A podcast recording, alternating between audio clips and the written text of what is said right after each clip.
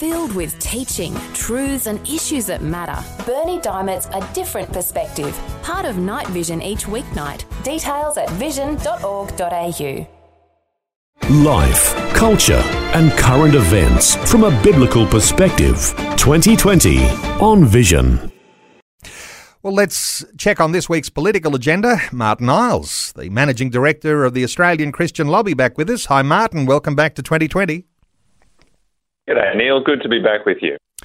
Hey, Martin, let's start with a little bit of reflection here over the seas and to the United States, where President Donald Trump has ordered state governors there to let churches reopen. And there'll be all sorts of arguments as to whether that's premature or uh, all sorts of issues around whether they should have had to close in the first place. Uh, let's get a, an insight or two. What are your thoughts on, on what he's been saying to state governors?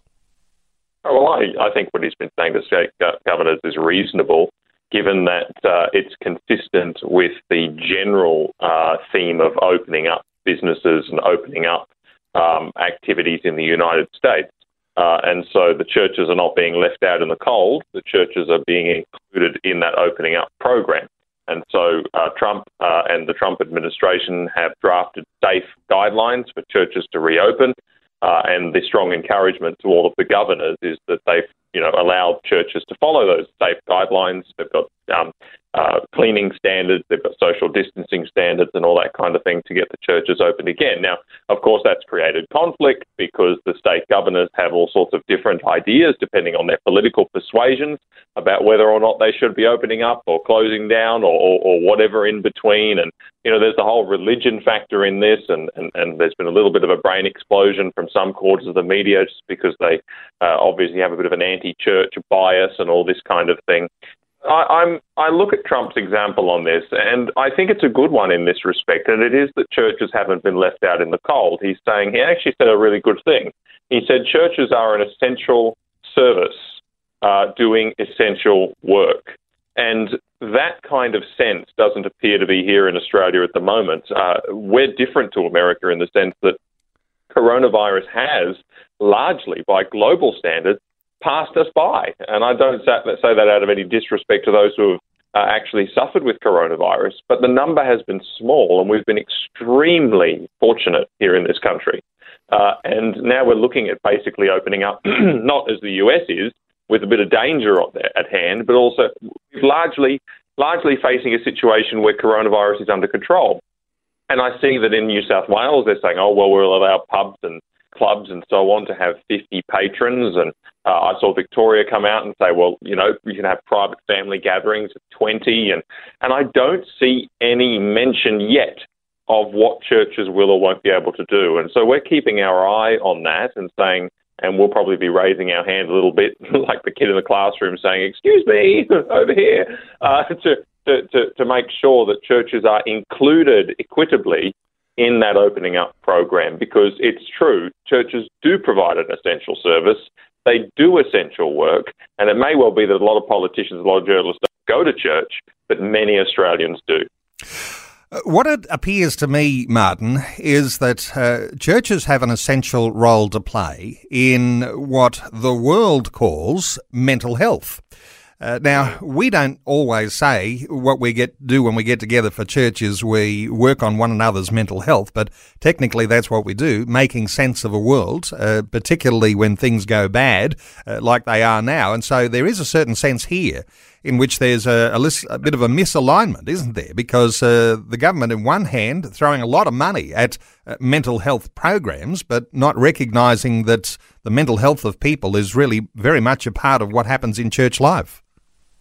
A hundred percent. That is so, so true. And the reason that's important is this, and, and people can lose sight of this.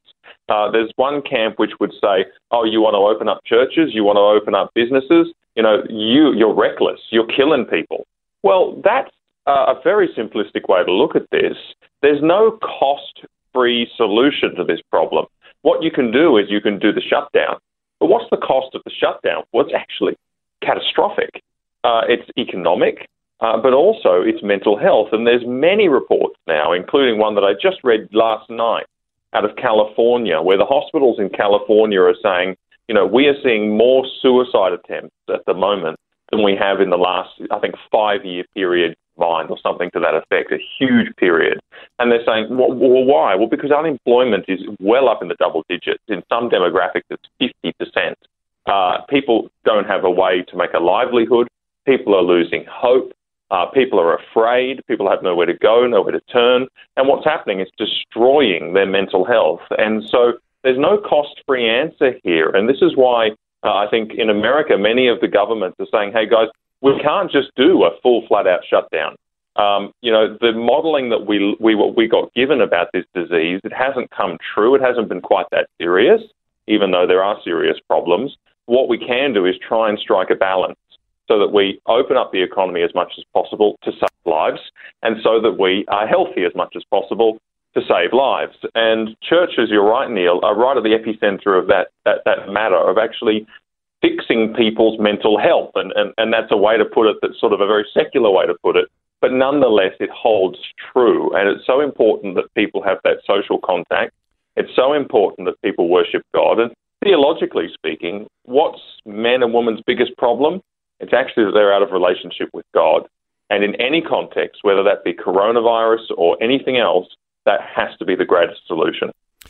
Martin, when we think of the church as an essential service, and uh, when we hear Donald Trump making that sort of assessment about church life, because really that's what he's come out, because the governors in the states, in the United States, have the responsibility of whether they allow churches to open or not. But he makes this statement, and, and sometimes leaders make overstatement. Uh, and he's renowned for it, of, uh, of putting it right out there, and uh, whether it offends you or not. But the truth of the matter is that church is an essential service because it's an essential part of how community functions, and we can't lose sight of that. Oh, completely. And uh, the whole uh, fact of the matter is that people are spiritual, people have a soul. Uh, the true uh, the, the, true solution to the human condition is to be found in relationship to God. Uh, these are all absolute truths, and as Christians, we know them to be truths, uh, and we've experienced the truth of them in our own lives. Uh, and uh, it's great to see that kind of comment made, I think. And I think for Donald Trump, it certainly appeals to his constituency. So you could be very cynical and say, well, he's saying it because uh, he's got a lot of Christians in his support base. But, but quite apart from whether that may or may not be true, this is the truth. He has stated the truth. And I guess I see sometimes um, Christians in Australia being a little bit too timid about coming forward and having the confidence to be able to say that and believe that. Um, I was even looking at some Facebook debates the other day, and uh, people sort of saying, you know, no, no, we should we should not be pushing for churches to open. We should be very meek and mild in our obedience to what the government says. And, and I say, yes, we are to submit to governments. Of course we are. And we do that. That's why we're all meeting online at the moment. But to advocate for the importance of the church and the fact that we do carry the answers, there's nothing wrong with that. And to try and speed up the opening process in a safe way uh, in light of that, I think is a very good thing to do. Well, it certainly is something to think carefully about. Clubs and hotels uh, opening and churches not being represented in the level of importance that they are to the wider community. Uh, Martin, lots of issues to talk about. Let's uh, talk a little about Queensland for a moment. The Labor government in Queensland abandoned uh, some plans to introduce euthanasia reforms in this term. And uh, of course, there's a state election coming up on the 31st of October. Uh, what are your thoughts around the abandonment of euthanasia? And uh, I guess we'd all see that as a good thing. Yeah, I think that's a very interesting uh, development in Queensland. Clearly, this is not something that Annastacia Palaszczuk thought would be uh, beneficial to her re-election prospects uh, come late October. And I think that that's because there was an inquiry held uh, into this matter earlier in the year. and thousands of submissions were sent in. I know that thousands of submissions came from listeners to Vision and ACL supporters and some people who might be listening right now. Uh, and uh, those submissions were against euthanasia. And so the controversial aspect of this has clearly made its way up uh, to uh, Annastacia Palaszczuk, and she said, well, okay, we're not going to deal with this until March next year. Uh, and so she pushes it past the election. What happens between now and March next year in politics is anyone's guess. Uh, lots of things can change. So it may never happen. And that's, that's a good political development. It's not the end of the road, but it's a good political development. So for those who participated in that campaign, you know, my sincere thanks because it's had a real impact.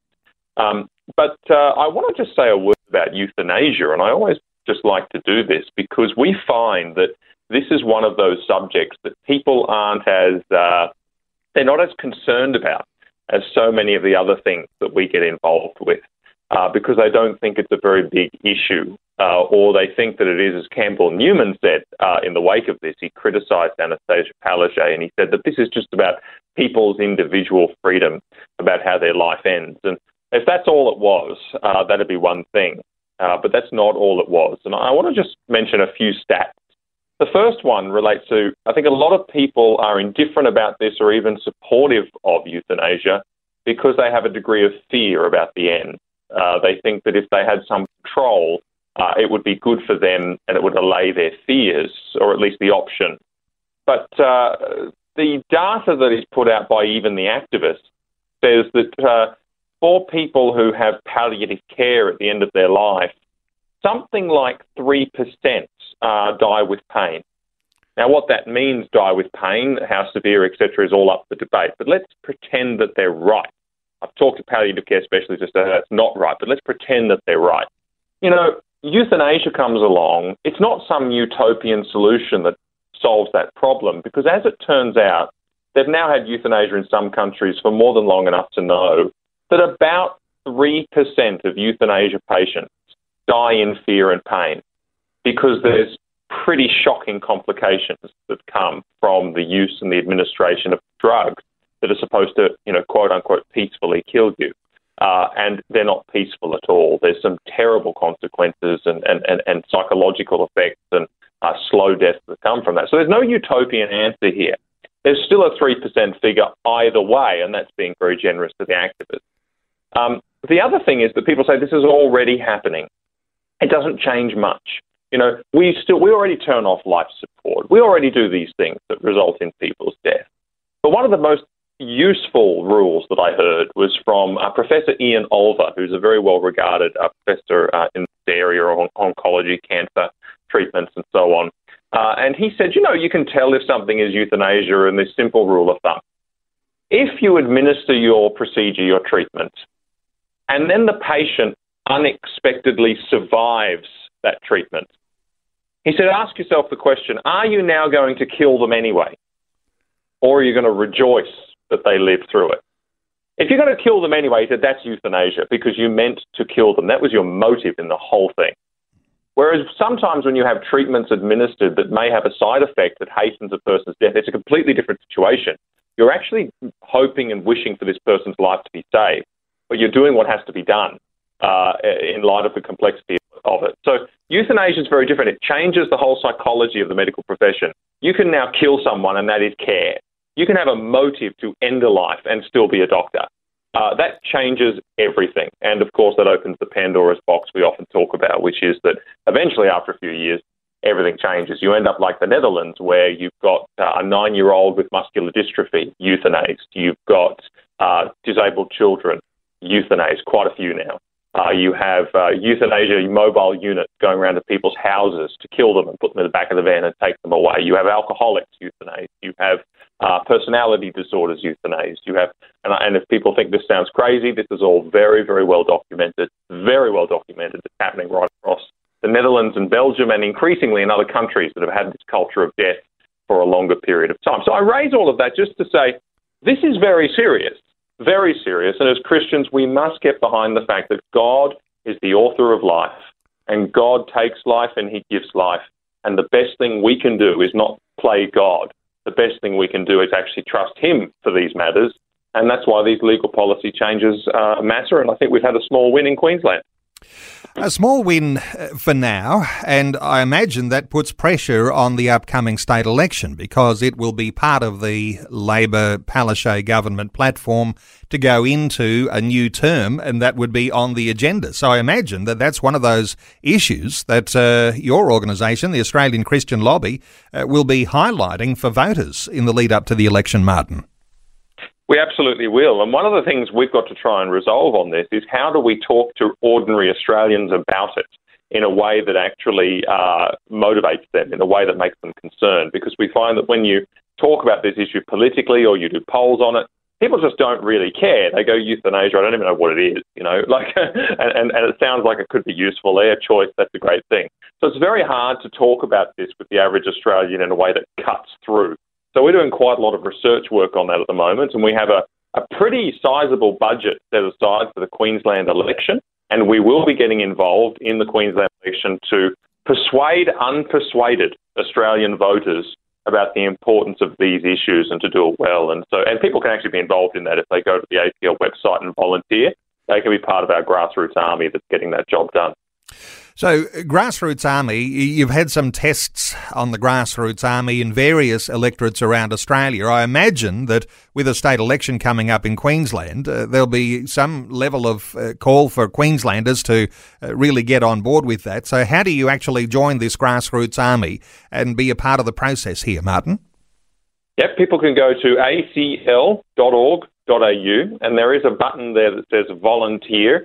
You can click on that fill in your details.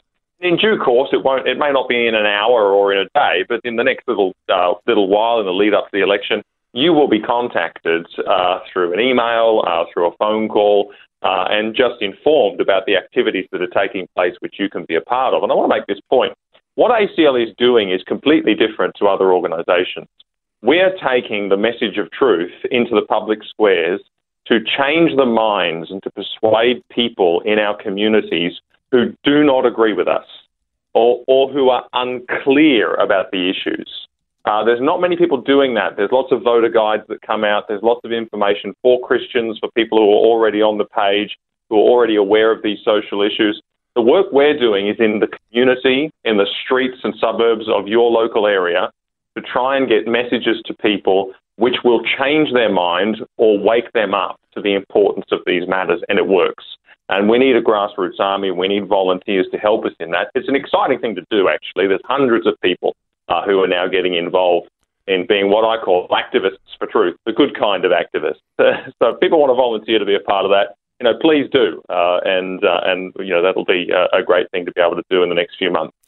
And you know, for volunteers, we all want to be part of something that's bigger than ourselves. And I know this from experience of people who really get behind vision because they see the mm. potential there. And uh, this initiative that you've got going, Martin, with this uh, grassroots army, a really powerful one. I'm encouraging listeners to become volunteers. As you say, simply go to the Australian Christian Lobby website, acl.org.au and uh, look for that link that says volunteer. As you say, uh, hundreds now, but let's anticipate that there'll be thousands in the lead up to the next election and the elections that are coming around the nation in the years to come.